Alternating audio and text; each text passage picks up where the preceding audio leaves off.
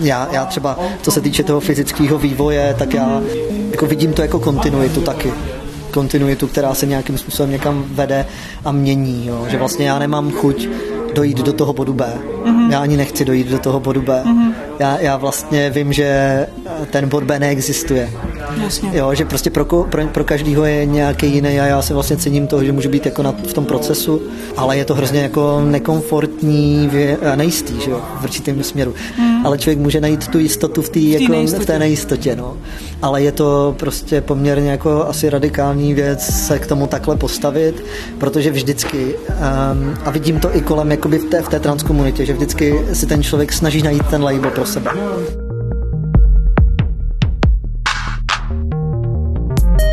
Životě nás definuje řada věcí. Práce, vztahy, víra, seberealizace, ale i gender. Slovo, který začíná být v některých zemích východní Evropy skoro vulgární. Jak se hledá vztah k sobě samotnému, ke společnosti, k systému, ve kterém žijeme a kde škatulky, jak už to tak bývá, nestačí.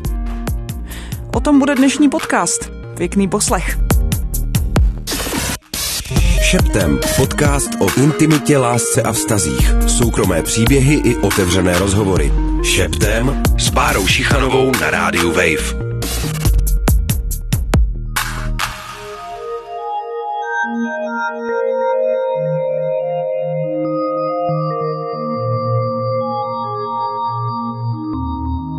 já vlastně teďka, co dělám, mě baví úplně všechno. Mm-hmm. A nestíhám to.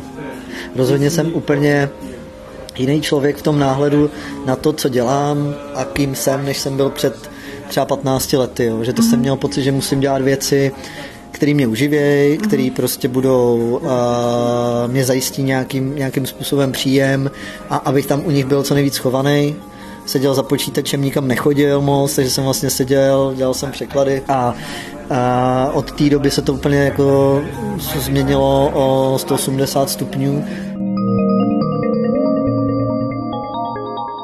Viktorem se známe několik let. Potkali jsme se pracovně, když překládal jeden z mých rozhovorů. Změnu, o které mluví si s odstupem času uvědomuju i já. Dneska přede mnou sedí přemýšlivý, sebejistý a přitom skromný muž, který se před lety rozhodl jít naproti tomu, kým se cítí být. O genderu, tranzici, stereotypech a taky bolestech české společnosti, ale třeba i transkomunity, kterou jako představitel spolku Transparent dobře zná, mluví klidně, současně otevřeně a jako jeden z mála trans lidí i veřejně. Dá se říct, že vlastně i tohle vědomí a přesměrování se k tomu, že že budeš opravdu jakoby veřejně šířit nějakou osvětu nebo nějaký povědomí o určitém tématu pro tebe prostě je třeba i cestou, jak se dostávat k sobě samotnému, nějakým jako zkrátka naplněním, protože ono to vyžaduje nějaký posun i co se týče jakoby statečnosti osobní, že jo, fakt nějaký jako odvahy, není to úplně jako jednoduchý vystoupit a otevřeně jako mluvit o věcech, které se fakt bytostně a intimně jako člověka dotýkají. No já jsem jako se nikdy nepovažoval za aktivistu. Hmm. Jakože ten aktivismus zase byl pro mě nějaký slovo, který mě nebylo úplně jako blízký v tom začátku. Že vlastně my jsme si v podstatě na začátku chtěli uh, povídat a otevřít ty věci, tak jsme je cítili my, protože jsme viděli, že je kolem nás spousta takových jako mýtů, věcí, které nejsou úplně tak, jak my je vnímáme a cítíme. A že prostě jak na trans lidi tlak, tak vlastně na všechny tlak ten, že hrajeme nějakou tady tuhle jako hru, že prostě takhle to je a takhle se to děje, ta tranzice prochází z bodu A do bodu B. A najednou jsme se potkali a viděli jsme, že to tak jako není. A chtěli jsme o tom mluvit jako na venek ale vlastně v té komunitě. Takže jsme se začali bavit s ostatníma lidma a potom jako i uh, jsme začali dělat jako o, tom uh, nějaký osvětový akce, prezentace a já nevím, debaty a potom teprve přišlo to, že jako média začaly mít zájem o tohle téma a um, hrozně rychle vlastně jsme zjistili, že je to i proces, který se týká legislativy a že je třeba mluvit i tady do tohohle, protože byl obrovský rozdíl mezi tím, jak je ta legislativa nastavená, jak jsou nastavený, jak je ten systém nastavený a tím, jak to ty lidi opravdu žijou, jak to trans lidi mhm. opravdu mají. Jo. A teďka se to začíná ukazovat, že najednou prostě jsou, je společnost hrozně překvapená tím vlastně, kdo trans lidi jsou. Mm-hmm že to nemají třeba jednoznačně daný, že to je prostě jako různý a velice individuální, protože dlouho jsme žili v tom, že prostě každý člověk je přeci chce uh, transmuž prostě svaly a pivo Jasně, velký pivo. Zase, zase nějaký stereotyp. Přesně. A vlastně ten stereotyp taky o tom, že to je o tom těle jenom. Mm-hmm. Že vlastně, když člověk postupuje tranzici, takže chce uh, změnit tělo. Protože to tělo je jeho hlavní problém. Mm ale to je trošku jinak. Ono vlastně jsou nějaký stereotypy ve společnosti, jak by tělo mělo vypadat, jak by mělo vypadat ženský, jak by mělo vypadat mužský, jak by mělo vypadat hezký tělo a, a tak dál. A vlastně spíše se lidi snaží potom dostat tomu, těm normám, které tady jsou, protože je hrozně těžko žít mimo. A vlastně, ať si to uvědomujeme nebo neuvědomujeme, tak vlastně pracujeme s tím, co tady máme, té společnosti. Snažíme se uh, jakoby to naplnit, ty stereotypy ale je to tak, že každý, jako každý, každá z nás to, to svoje intimní věci, tělo, a i, a nevím, svou seberealizaci, své sebeurčení prožíváme trošičku jinak, jako chceme něco jiného. A vlastně tím, že na to vytvoříme systém, že trans lidi jsou takový, tak vlastně hrozně splošťujeme celou tu problematiku, celou tu identitu do nějakých úkonů, které e, jsou napojený jenom na to fyzický, na tu fyzickou tranzici. Dostaneš prášky, e, případně injekce a e, budeš se oblíkat jako teďka člověk kým se cítíš být a e, půjdeš na operace a tím je tvůj problém vyřešený.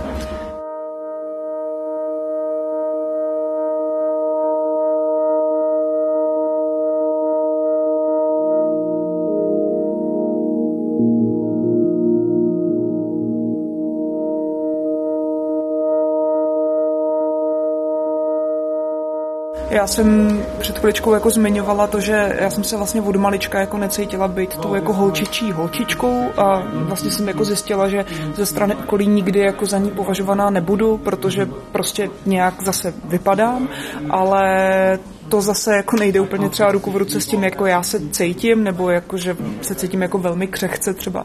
Jak se vlastně tohle vyvíjelo a projevovalo v tobě a jak ty si z tohle uvědomovalo? No já jsem vlastně tohle nikdy jakoby téma ne, neviděl pro sebe eh, v dětství, protože mm-hmm. prostě jsem opravdu jako žil v době, kdy um, jsem ni, jako nikoho z té queer komunity absolutně jako jsem myslel, že to neexistuje, že to není, že to je prostě, to jsou nějací jako uh, lidi, o kterých se mluví a teď jako trans lidi vůbec, to jako, ne, ne, ne, jako nebylo. Nebyl vůbec ten jako pojem, no, absolutně. Mm.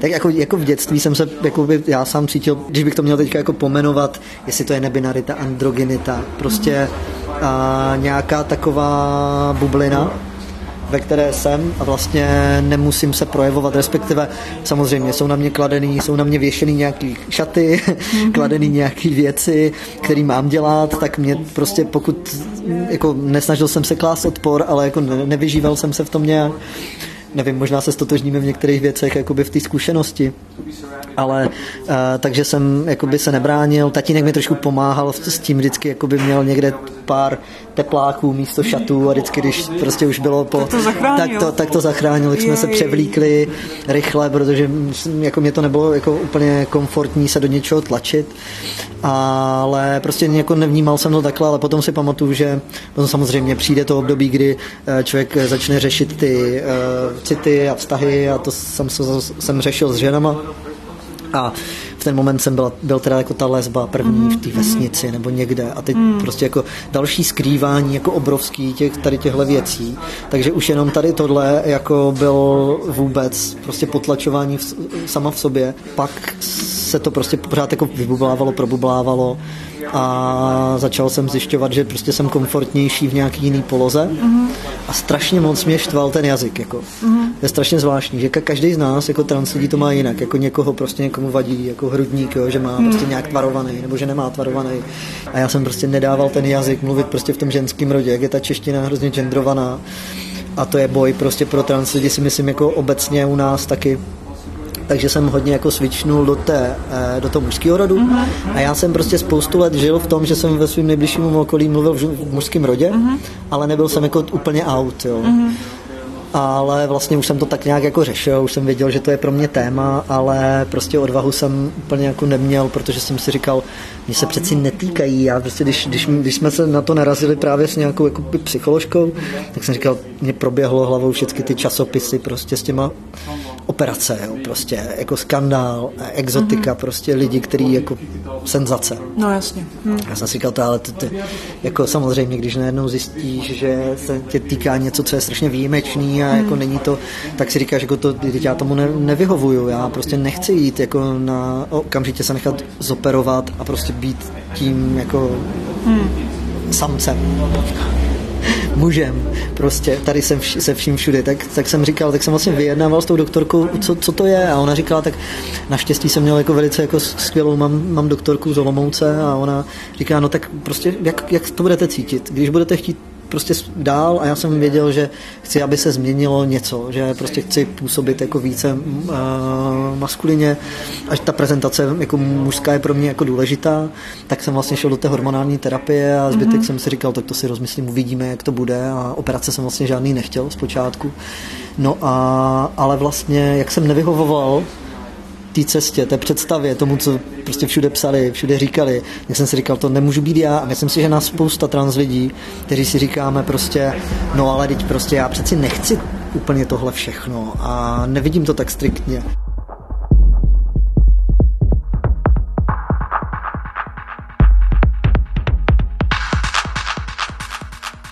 Ty jsi zmínil tatínka, který ti vždycky jako podstrčil ty tepláky, když bylo potřeba měl takovýhle přístup i jako v těch následujících letech, kdy určitý věci, jak jsi říkal, prostě probublávaly a tak dál? No, já mám, musím říct, že prostě obrovský štěstí na to, že moji rodiče um, vlastně byli a vždycky jako fungovali i vlastně v době před uh, pádem komunismu jako určitá jako svobodomyslná buňka. Mm-hmm. Takže u nás bylo vždycky jako takový hlavní pravidlo, že uh, svoboda, dělej si, co chceš, vlastně uh, buď tím, kým chceš, a nemusí jako by se nám to třeba líbit, ale nebudeme ti to nějakým způsobem zakazovat. Uh, od, fakt je ten, že prostě tady tohle téma je prostě strašně složitý po tý, právě pro lidi, kteří uh, vyrůstali v, v režimu, který tohle vůbec jako nedokázal s tím pracovat. Hmm. Ty genderové témata taky vůbec jako ne, nebyly vůbec tady nějak moc zpracovávaný. A takže tohle je věc, která byla vždycky spojovaná s nějakým studem, s nějakou jako, s nějakým tady tím překonáváním nějakých tady těchhle, jo, spojený prostě s nějakou sexualitou, s nějakou identitou a to, tohle. A to pro ně určitě jako nebylo jednoduchý, protože prostě ne, nežijou na, na velkém městě ale prostě ten prostor tam vždycky byl a ta podpora tam byla, no, ale jakoby já strašně vážím a cením toho, že, že prostě vidím, že to prostě nebylo jednoduchý ani komfortní vnitřně. A o to, o to víc si myslím, že prostě myslím, že neděláme a trans lidi často nedělají um, dost pro to, aby pomohli svýmu okolí i protože to není jenom coming out pro nás, mm-hmm. ale i pro rodiče, prarodiče, sourozence. A teď vlastně je potřeba jako ty lidi nějak podpořit, protože prostě oni potom jdou ven a ty kamarádi se jich ptají. A uh, příbuzní se jich ptají, jako co tvoje dcera, co tvůj syn. A teď oni to mají nějakým způsobem jako sdělit, že jo, a teď oni tomu třeba jako úplně nerozumí, nemají to zvnitřněný, nemají to prožitý a, a myslím si, že tohle je vlastně věc, kterou, která, na kterou je možná víc cílit. Hmm. Jak se vlastně vztahuješ jako ke svým minulosti? Život je prostě nějak komplexní věc, která prostě má nějaký vývoj. Dneska si bez pochyby jako v nějakém stádiu, kterýmu předcházelo série postupně se rozvíjejících jako jiných stádií a fází a asi to není úplně oddělitelný. To je otázka, jestli to jako by bylo, jako co je a co bylo. Nevím, v jaké míry lze říct, že prostě ta tranzice člověka změní povahově nebo vnitřně. Takže vlastně nějaký ty povahové rysy jakoby můžou zůstat, zůstávají samozřejmě jako ty, který přisuzujeme tomu opačnému uh, genderu nebo tomu mm-hmm. prostě té jiné roli. A já spíš teď jako začínám v sobě hrozně nacházet to, že jako jsem strašně komfortní v tom, že prostě si hraju s těma zvířátkama a vlastně lepím si všude ty srdíčka a mám takový jakoby barevné věci. Vlastně při, připadá mi to úplně přirozený a vůbec nerozumím tomu, proč bych jako měl se pasovat do toho, že najednou budu mít jako od těchto věcí odstup a nebudu je dělat a že ta citlivost, že vlastně v tomhle jsem jako citlivost nebo nějakou jako tyhle věci um, nevím, jestli infantilnost, dětskost jsem prostě jako nestratil, ale vlastně více víc o tom přemýšlím, protože a je to možná spojený s tím, že těma outfitama vlastně můžu působit jako uh, a možná chci, nevím, že jsem queer, že jsem gay. A um, vlastně jakoby nacházím to, co je jako, jako formuje tu maskulinitu nebo tu femininitu a zjišťuju, že v tom nedokážu rozlišit, takže jako ta minulost nějaká, jako že teďka jsem ten chlap a předtím jsem byl ta jako mm, holka, která která byla přecitlivělá třeba a měla nějaké jako únavy a problémy, tak v tomhle směru to jako nedokážu oddělit a vizuálně prostě jsem mnohem komfortnější v tom, jakoby, jak vypadám teď. Takže jakoby já úplně jako dokážu integrovat. Já si myslím, že to je proces. Já jak vidím ten proces jako uh, psychický, který vlastně jako samozřejmě tu dynamiku mám jinou, nějak jinak funguje energeticky, ale, ale vlastně jsem to pořád já a ty, ty věci tam jsou a možná tím potlačováním a za, za, jako zatlačováním těch věcí, jako podle mě u trans lidí může, může vlastně dojít k nějakému přetlaku. Co je důležitý a co je jakoby takový ten základ je vlastně ten respekt vůči tomu, jak se ten člověk cítí jako jak je daný, jak, jaký jsou věci daný vlastně kategorie. Člověk, když má nějaký povolání, že má nějaký, nějakou, nějakou víru, tak vždycky jsou tam momenty pochybnosti, jsou tam momenty toho, že tu víru nebo to povolání opustí. A teď ten gender, jako do té míry, do jaké je vlastně ten společenský konstrukt, protože prostě hmm. to není jenom to, jaký máme tělo, to máme většinu času schovaný, ale je to to, co se k tomu nabaluje, k tomu, co nám řekli, že jsme tak se k tomu nabaluje to, že prostě v naší společnosti muži se chovají takhle a nosí modrou barvu, ale vlastně před 200 lety tu modrou barvu nenosili a nosili růžovou, takže vlastně tohle, tyhle věci už nejsou nikde pevně daný.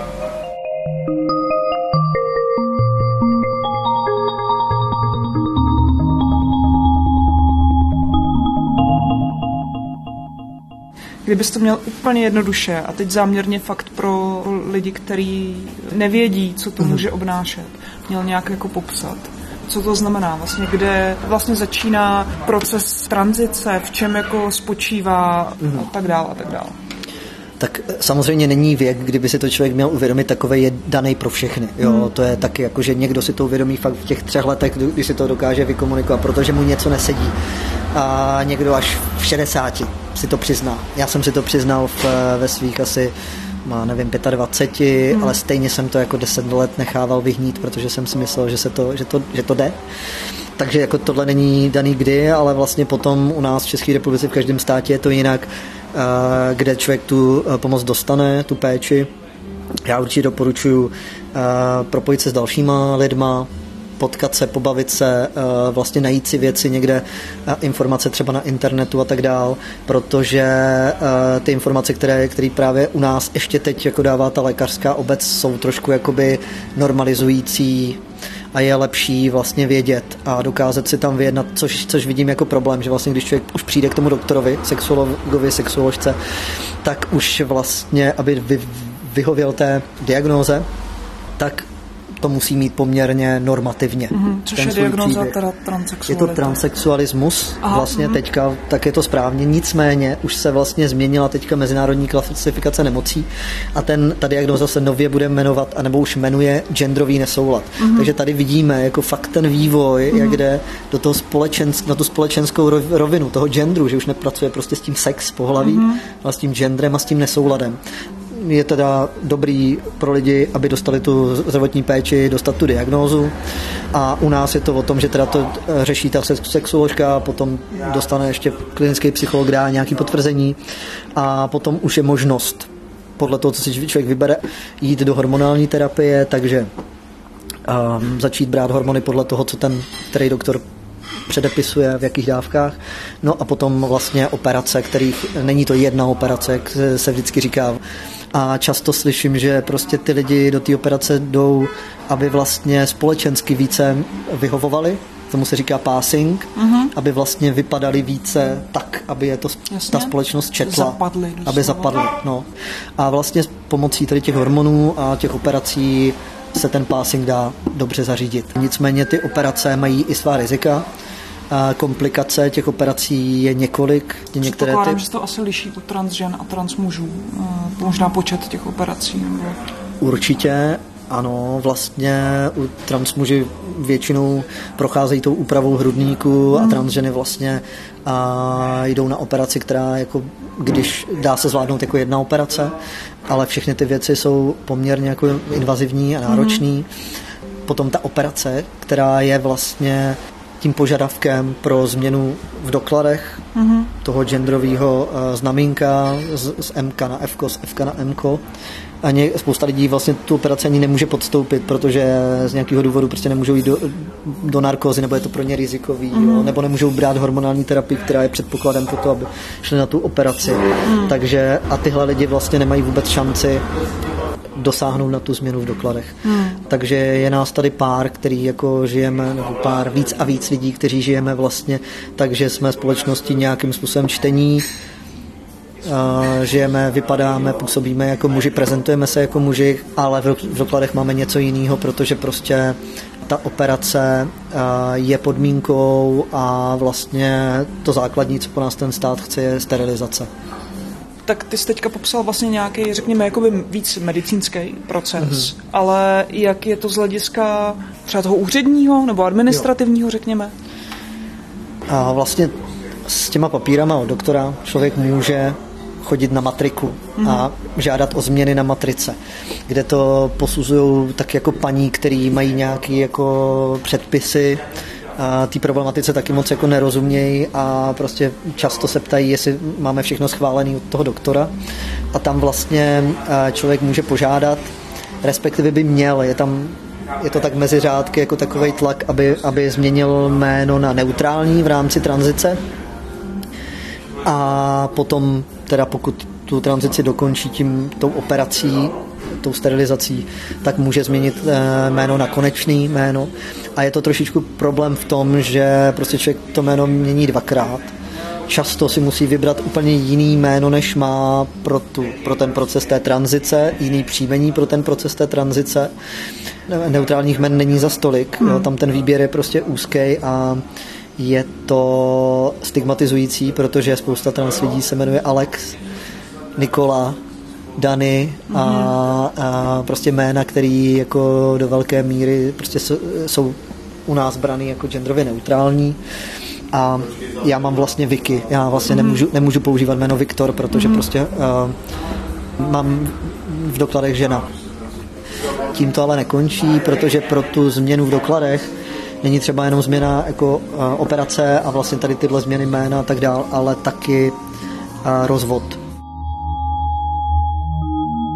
Musím říct, že jsem se koukala na nějaký, a to už je třeba x let zpátky, na různý YouTube videa, kde vlastně tehdy jako lidi líčili to opravdu, jaký to je procházet po té jako medicínské stránce uh, tranzicí že vlastně najednou jako opravdu začali, začali chápat, proč prostě se muži chovají jako nějakým způsobem. No já si myslím, že to není úplně jako, že to je strašně zajímavý, do jaké míry můžeme říct, že se změní ty rysy povahově. Jako co já sleduju, nebo se dívám na to zpátky, tak je to o, o, o tým energii. Mm-hmm.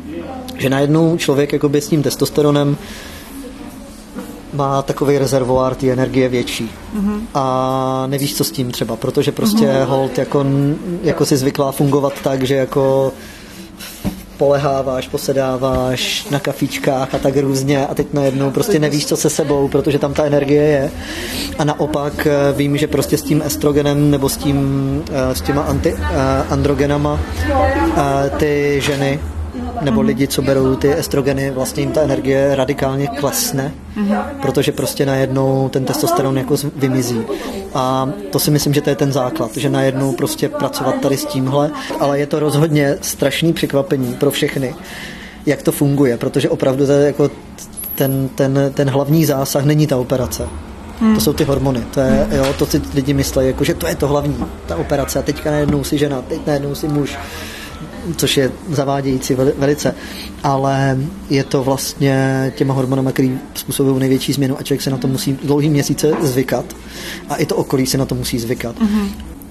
Hraješ hru nějakých jako pohledů anebo small talků v momentě, kdy tu občanku vytáhneš a někdo se jako na tebe dívá s údivem třeba, řekněme.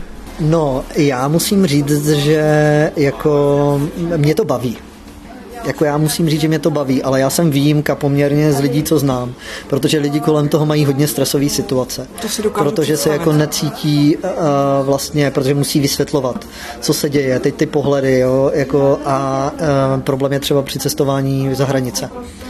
Protože tam se můžete odstnout v tom, že vás prostě vezmu do vedlejší místnosti a začnou vás tam vyslíchat, proč jako jak je to možný a o co se snažíte a kam jdete, nedej bože prostě dělat nějakou prostě tělesnou prohlídku a tak dál, ale mhm. většinou jako by se to dá vyjednat.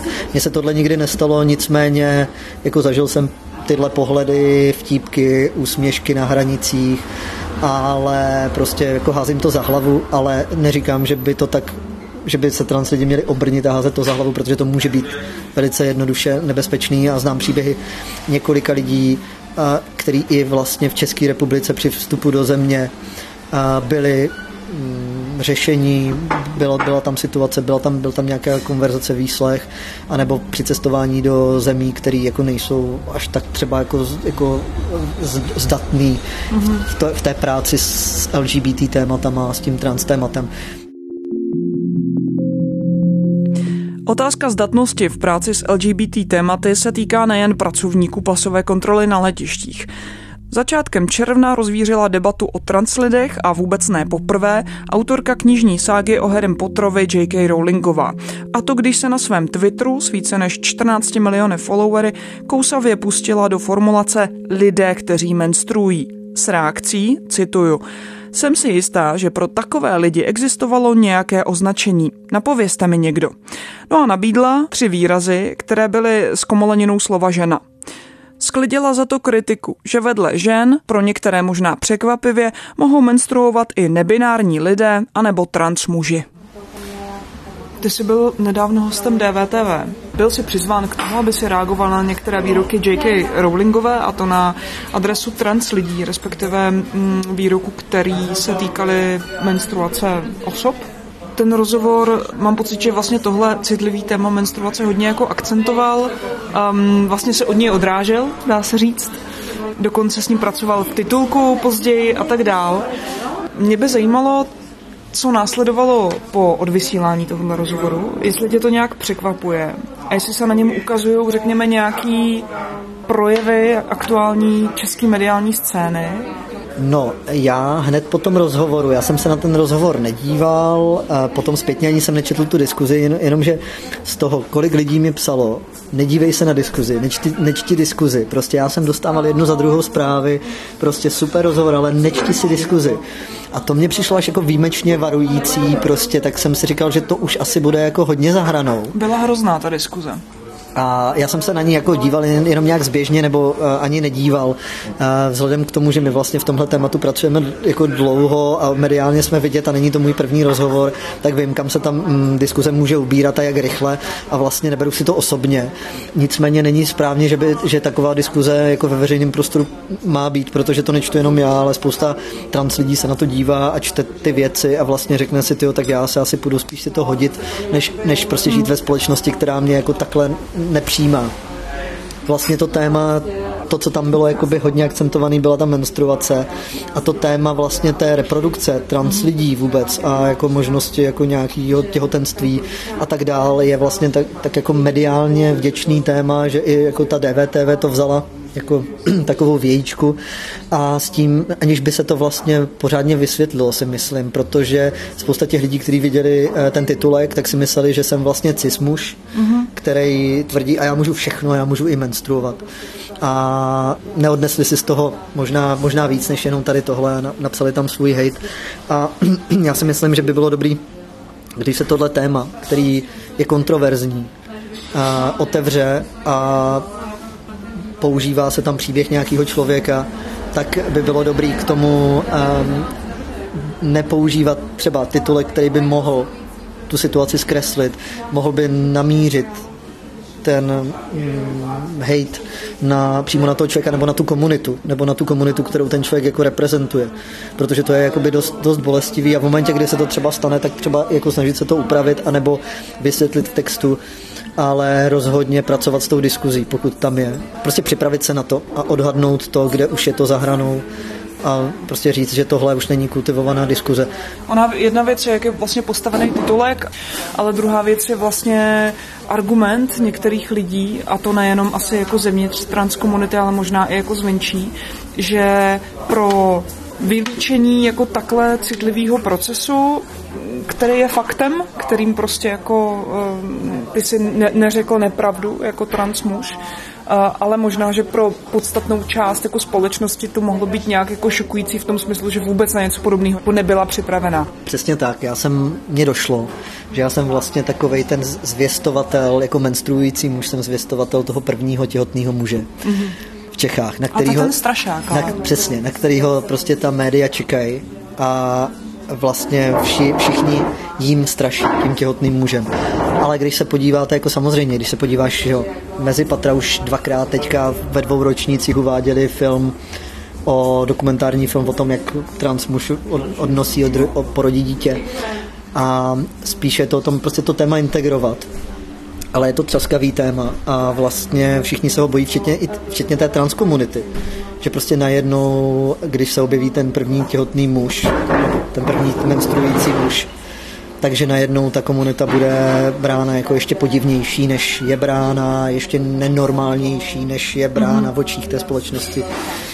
A proto, proto vlastně i mě bylo vyčítáno tou komunitou, že jsem tohle téma tam vůbec jako zvedl, nebo že jsem vlastně tu, tu rukavici hozenou zvedl a že jsem o tom tématu mluvil a mluvil jsem o vlastně svojí menstruaci. Děkuju moc. Taky děkuju.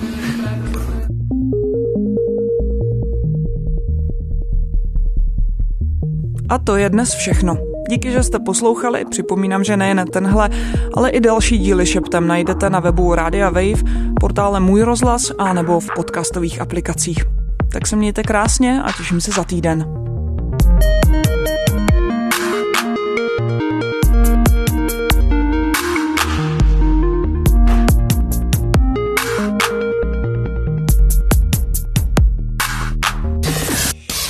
Šeptem. Šeptem. Intimní podcast o vztazích, lásce a sexu pro všechny lilky a broskve. Poslouchejte na wave.cz lomeno šeptem nebo se přihlaste k odběru na wave.cz lomeno podcasty a poslouchejte ve vašem mobilu, kdykoliv a kdekoliv.